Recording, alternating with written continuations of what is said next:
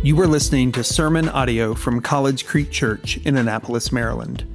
For more information on this local body of believers, visit us online at collegecreekchurch.org or in person every Sunday at 11 a.m. One of, if, if not the, the most frequently used word picture in, in Scripture, is that of, of a shepherd.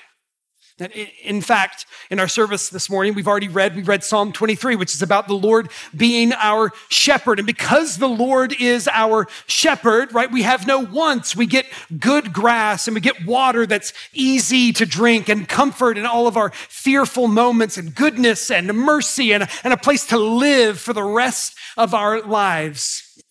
Shepherds are literally all over the place in scripture. The, the, the people of Israel, they're notoriously shepherds, so much so that when they go to Egypt and they show up, they say, Hey, Pharaoh, we're shepherds. So let us live where the shepherds live. And in fact, we would love to take care of your sheep too. Um, bring them over here. They are shepherds.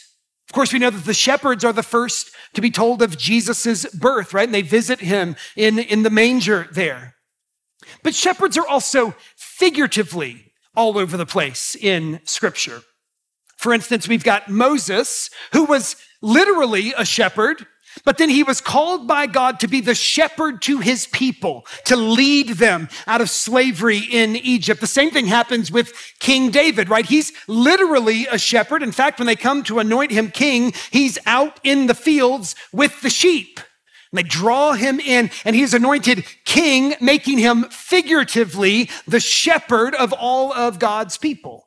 And we have the same thing in the New Testament. In the New Testament, pastors, when we think about pastors, they're called shepherds over the flock of God all throughout churches. And actually, the word pastoral literally means the life of a shepherd. And so we've heard over and over again. Of course, we know the story. We sang about this earlier where Jesus talks about a shepherd who, in the course of counting his sheep, realizes that he's missing one. And so he goes out on this all out quest to find his sheep. And when he finally finds it, he throws a party because the sheep has come back. And then in our passage this morning, we're going to see those famous words of Jesus where he says, I am the good shepherd.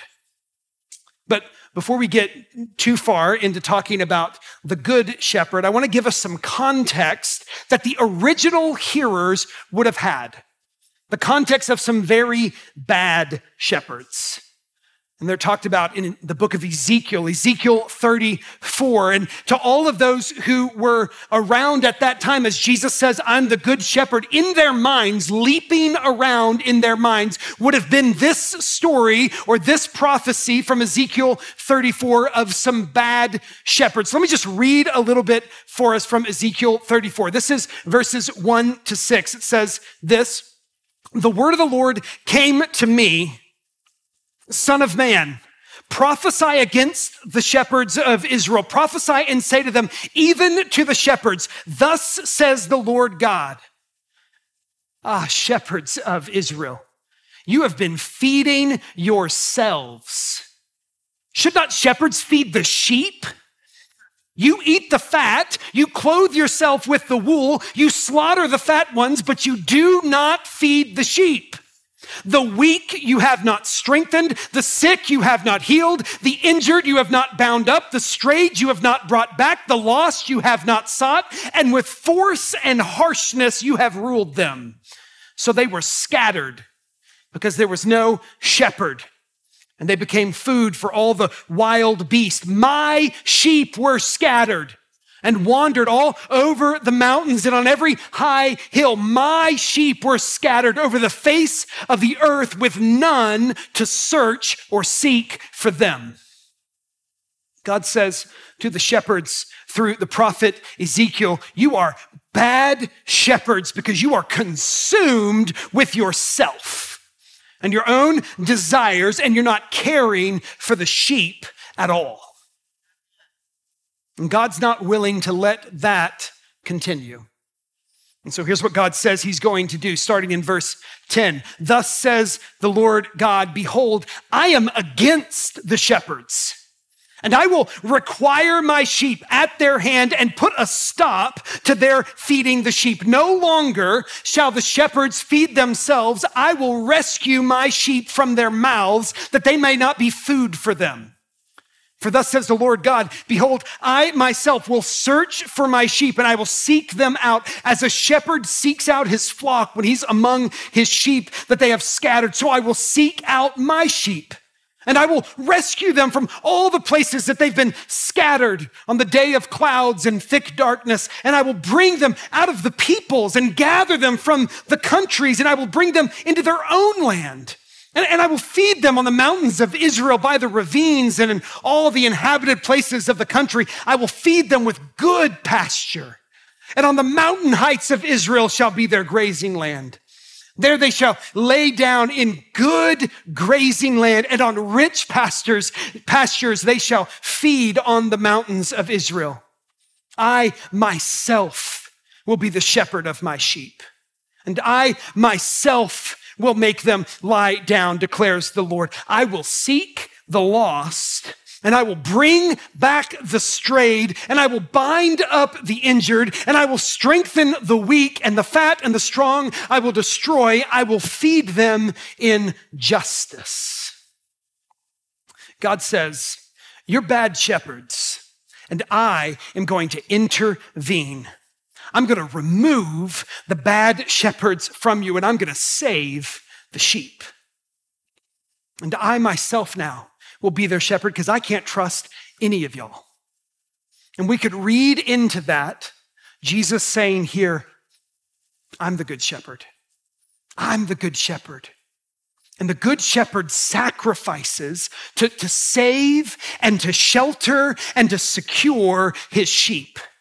And that's what we're going to see Jesus doing this morning, explaining this morning in John chapter 10. So, with Ezekiel 34 sort of bouncing around in the back of our heads, just like it would have been for the people there, we want to turn to John chapter 10. And that's going to be our text this morning. So, if you have your Bible, you can go ahead and turn to John chapter 10. If you picked up one of these Bibles on your way in, you'll find it on page 993. 993. And, and if you don't have a Bible of your own at home, please, we want to encourage you, take one of those with you. It's our gift to do to you. We want you to have a copy of God's word. Okay, so let me read John chapter 10, starting in verse 1. It says this Truly, truly, I say to you, he who does not enter the sheepfold by the door, but climbs in by another way, that man is a thief and a robber. But he who enters by the door is the shepherd of the sheep. To him, the gatekeeper opens, the sheep hear his voice, and he calls his own sheep by name and leads them out. When he has brought them out, all his own, he goes before them, before them, and the sheep follow him, for they know his voice. A stranger they will not follow, but they will flee from him, for they do not know the voice of strangers. This figure of speech Jesus used with them, but they did not understand what he was saying to them.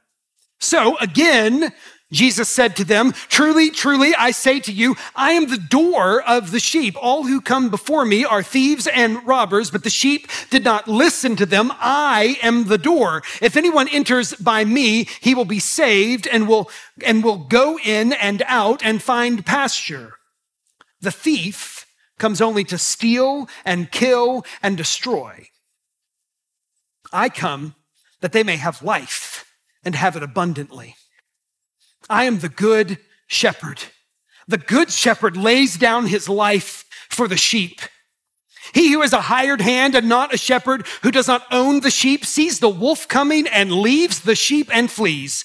And the wolf snatches them and scatters them. He flees because he's a hired hand and cares nothing for the sheep. I'm the good shepherd. I know my own, and my own know me.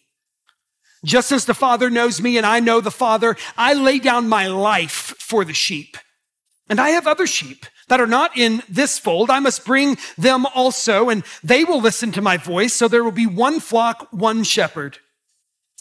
For this reason, the Father loves me because I lay down my life that I may take it up again. No one takes it from me, but I lay it down of my own accord. I have authority to lay it down. I have authority to take it up again. This charge I have received from my Father. There was a division among the Jews because of these words. Many of them said, He is a demon and is insane. Why listen to him? Others said, these are not the words of one who is oppressed by a demon. Can a demon open the eyes of the blind? At that time, the Feast of Dedication took place at Jerusalem. It was winter. And Jesus was walking in the temple in the colonnade of Solomon. So the Jews gathered around him and said to him, How long will you keep us in suspense? If you are the Christ, tell us plainly. Jesus answered them, I told you, and you do not believe. The works that I do in my Father's name bear witness about me, but you do not believe because you are not among my sheep. My sheep hear my voice, and I know them, and they follow me, and I give them eternal life, and they will never perish, and no one will ever snatch them out of my hand. My Father, who has given them to me, is greater than all, and no one's able to snatch them out of my Father's hand. I and the Father are one. So do you see the, the difference? The, the, the difference in the, in the shepherds of Ezekiel 34 and the good shepherd here. The good shepherd sacrifices to, to save and, and to shelter and to secure his sheep. And, and, Jesus tells us twice in this passage that he is the good shepherd. So don't be deceived that this passage is talking about like a good shepherd that does this or that. The point here is that Jesus is the good shepherd, that he's the one who sacrifices to save and shelter and secure his sheep. And so the question might be, how do we know who the real, the good, real shepherd is? Well, according to our passage, the way we know who the real shepherd is, is that the real shepherd is known. He's known by the gatekeeper and he's known by the sheep.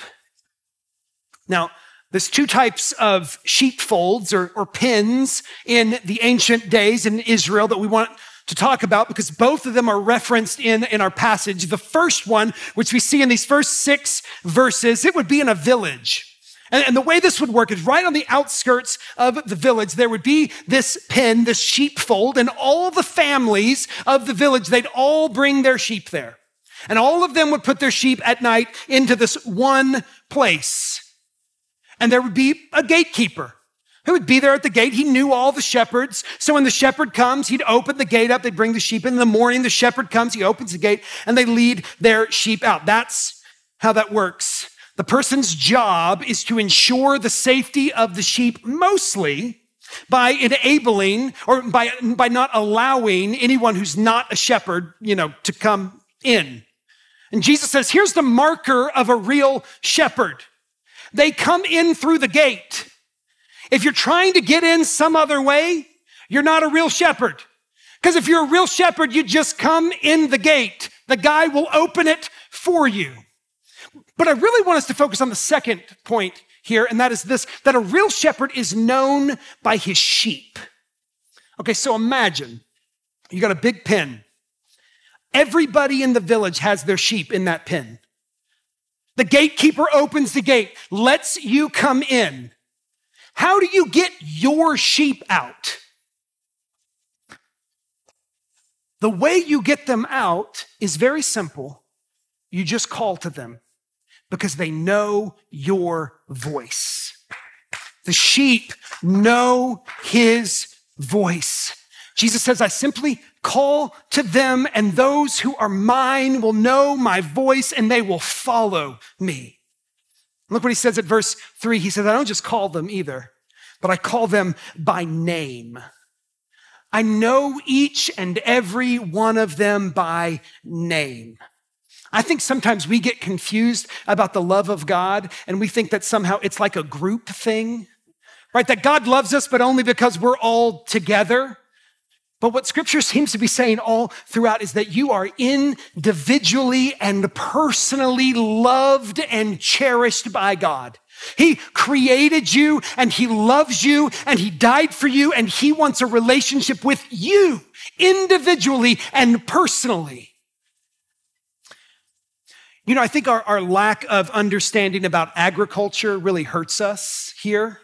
When it comes to understanding these pictures that are all throughout scripture, um, when I think about these pictures of a shepherd with a sheep, the closest analogy that I can draw is like cattle, because I've seen movies where there are cattle.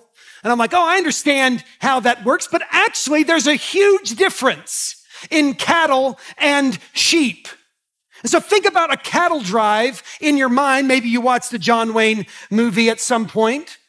Cattle, it, the way you identify that they're yours is you brand them. But the way the sheep are identified as mine is they're brought into relationship with me, the shepherd. That's what you, they know my voice. I don't brand them. Cattle are driven along from the back. But he says, no, sheep, they follow me everywhere I go because they, they know that I know what's best. I know where the good grass is. I know where the still water is. They trust their shepherd and they follow. And, and while cattle are mostly bred to be killed, sheep are bred to live to live with their shepherds for years and years and years because their value, at least at this point, isn't so much in their meat, but in their wool. And so the reason they know the voice of their shepherd is because they've been living with their shepherd for years. They are bred, they are brought to life to live, not to die. The tender care of Jesus is that of a shepherd, not of a rancher. And so, as much as some of this may be confusing to us, the people of Jesus' day, though, they were just as confused. He gets done telling the story, and we're told that none of them understand. And so Jesus says, Okay, I'm going to give you a new analogy. And it's going to sound very similar, but it's actually super important to know that this is a new analogy. So he starts to talk about a different kind of sheepfold. So in, in, verse seven, he changes the type of pen that he's talking about. This one's not in a village. It's out in the countryside, out in the fields. And the way they would have these there wouldn't be a gate with a gatekeeper. Instead, you'd have this pen set up, or perhaps there would be this valley with these hills on both sides, and you'd block off one side with a, with a fence, and the other side would have a little gate, right? And you all, you get all your sheep in. And once they led their sheep in, they didn't close the gate.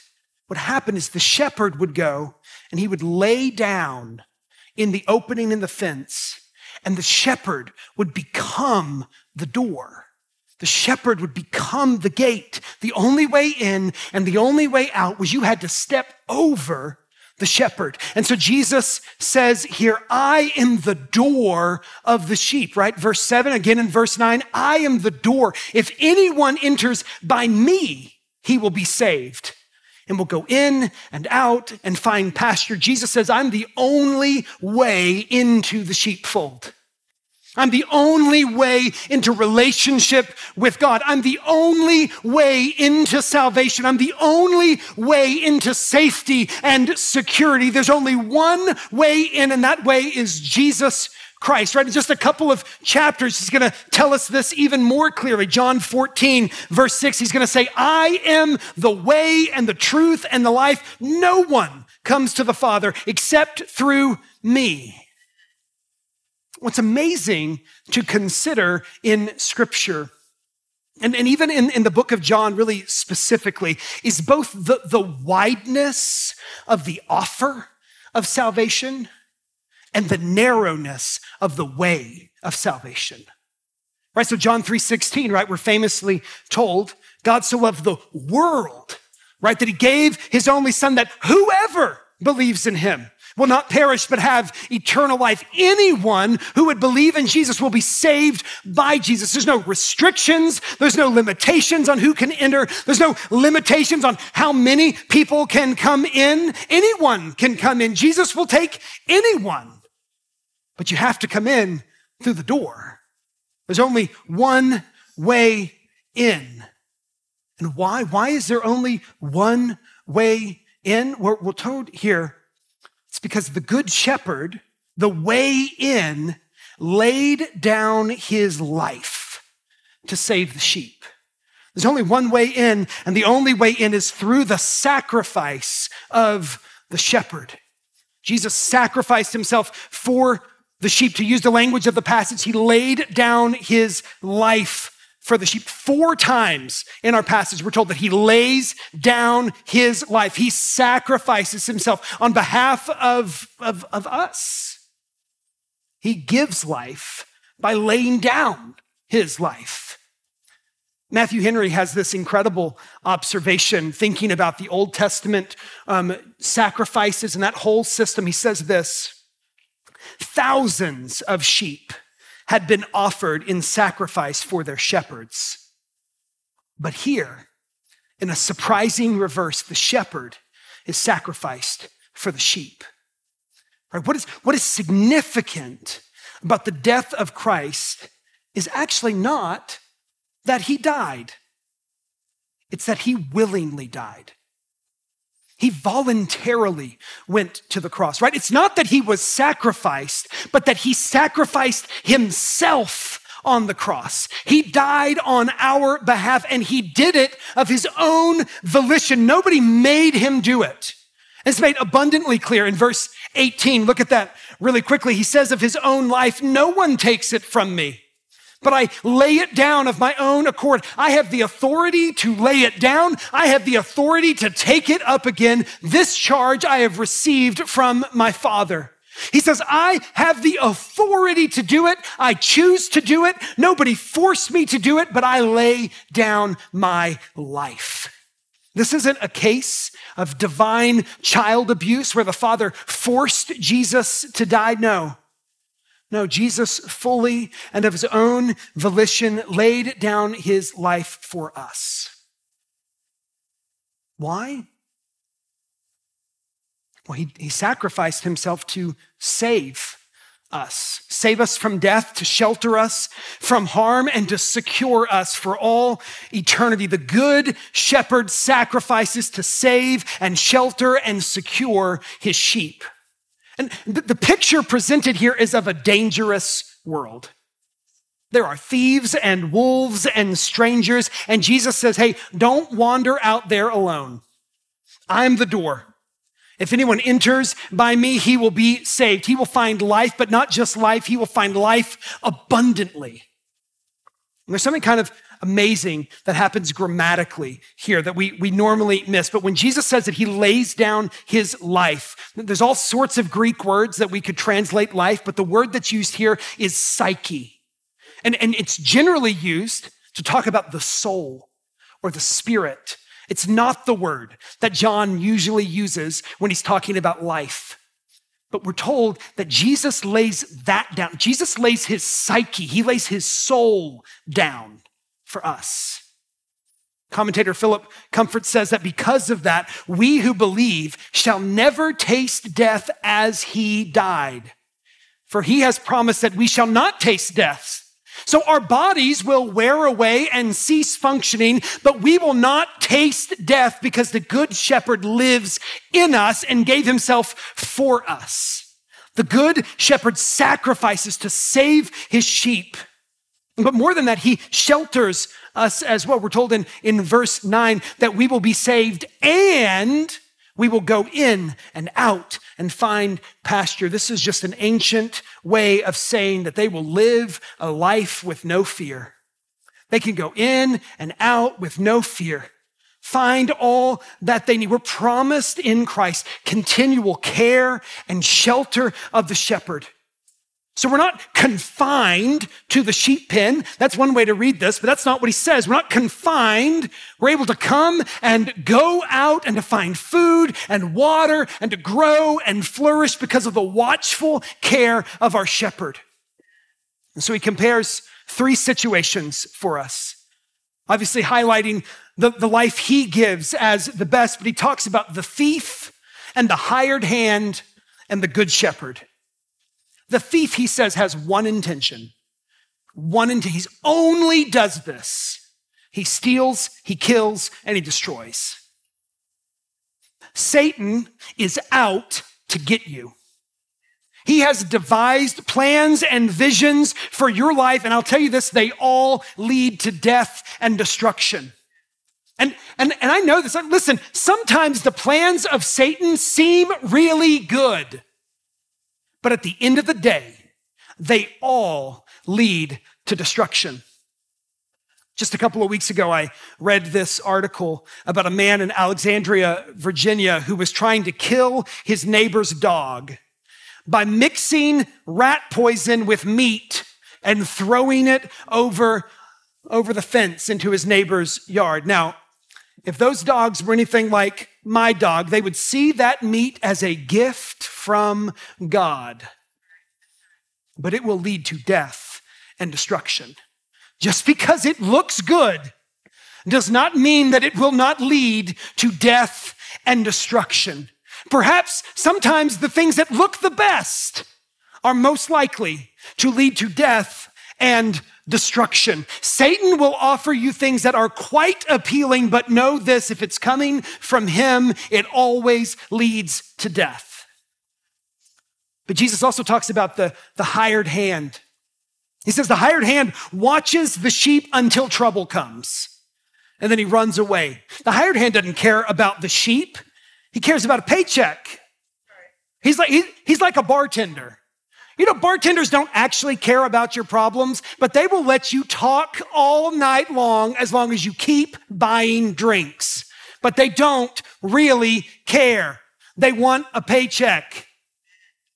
He's not going to protect you. But Jesus says, but then there's the good shepherd. The good shepherd sacrifices to save and, and to shelter. Right? The promise of Jesus isn't just that there's life, but that there's life abundant in him. And so there are commentators who, who say this his, his point is not only to preserve your life, but to impart life, to, to communicate it in with rich and unfailing exuberance. Or, or think about this. This is the way John Piper, the pastor, says it. He says, We were not created merely to be safe the human heart wants infinitely more than safety. Right? Yes, safety is basic and necessary. We want to be protected from what can destroy us, but we want life. We want more than just mere life. We want abundant life and overflowing life and deep life and, and weighty life and joyful life. We don't just want to survive. We want to thrive at every level of our human being. We want protection and plenty. We want solid safety and deep soul satisfaction. And so Piper goes on to say that abundant life is not about having stuff. It's about having peace and having joy and having God. Because that's really what we mean when we talk about eternal life. Eternal life isn't so much about how long it lasts, it's about how glorious every moment of it is. And so perhaps we would be better served instead of saying eternal life to say infinite life. That term gets at it a little bit better. It's about an abundance of peace and joy and the presence of God. And then, yes, that also happens to last forever. But as, as Philip Comfort again says, eternal life, hear this, eternal life is not futuristic. Heaven is futuristic, but eternal life is now because it is a quality of life, God's life imparted to us, and it begins the moment we come into the sheepfold through the door, Jesus Christ, our good shepherd. That's what Jesus is talking about in John 17. John 17, 3, he says this. He says, This is eternal life, that they know you, Father, the only true God, and Jesus Christ, whom you have sent. Eternal life is relationship with the shepherd who sacrifices to save and shelter and secure his sheep. Now, here's what I mean by secure to secure the sheep. Listen, if you've entered into the sheepfold, if you have believed in Jesus, then you are held securely by him. You, he's never going to let you go. Look back at those verses 27 to 30. He says this My sheep hear my voice, and I know them and they follow me, and I give them eternal life, and they will never perish, and no one will snatch them out of my hand. My Father, who has given them to me, is greater than all, and no one is able to snatch them out of my Father's hand. I and the Father are one. Eternal life, never perish. No one can snatch them out. Repeatedly, in one verse, Jesus says, You are secure in me.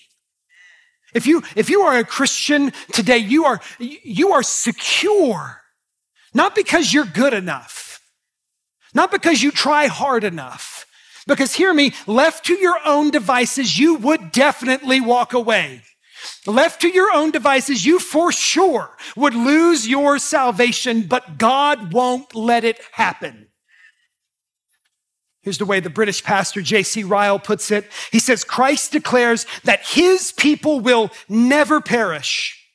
Weak as they are, they will all be saved. Not one of them will be lost and cast away. Not one of them shall miss heaven. If they err, they shall be brought back. If they fall, they shall be raised. The enemies of their soul may be strong and mighty, but their Savior is mightier still, and none shall pluck them out of our Savior's hand. The good shepherd sacrifices to save and to shelter and to secure his sheep. We are held. We are held in the loving hands of Jesus Christ and the loving hand of his Father. And you can think of it just like this. They are holding hands in love and relationship with each other, and you are smack in the middle of their hands, held by both of them in their love. So the question, right? Really, the question is this Are you one of his sheep?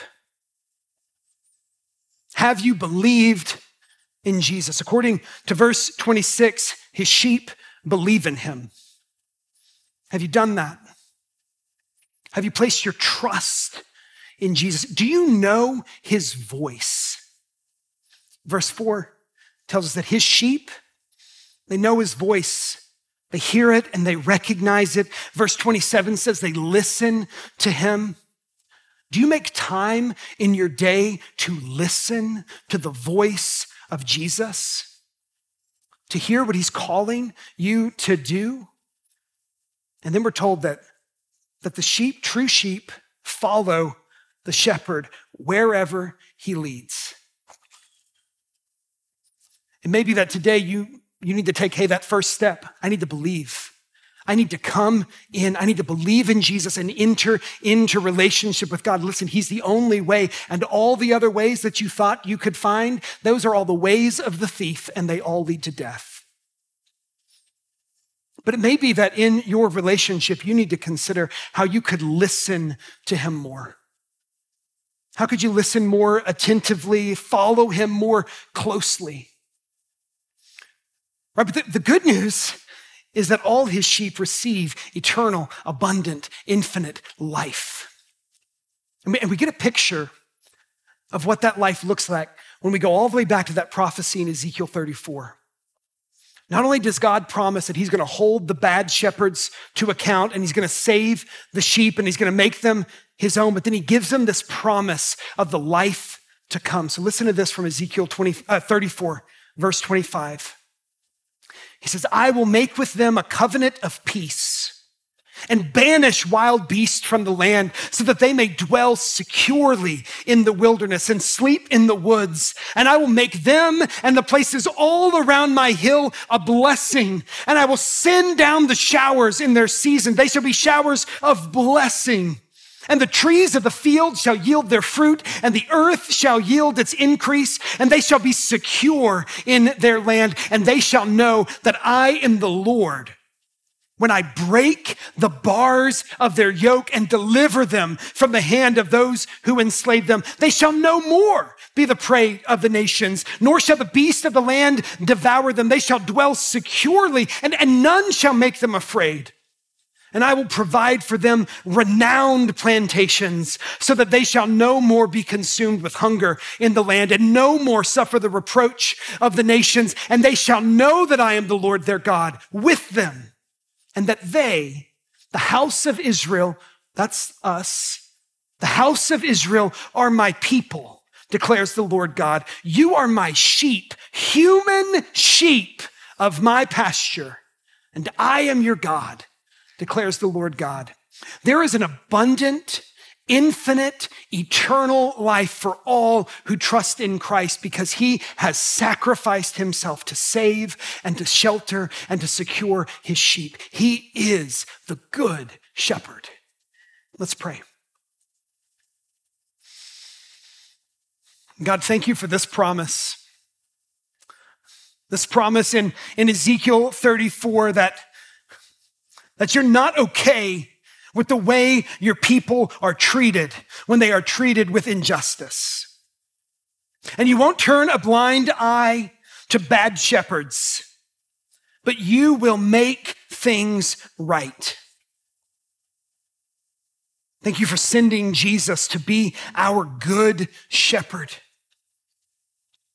Lord, we know that we are prone at times to follow after the thief and the robbers, to look for attention from the hired hands.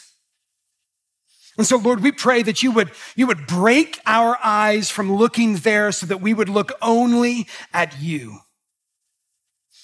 That we would listen to your voice, that we would follow in your steps, that we would find peace and joy and hope forever. In Jesus' name, amen.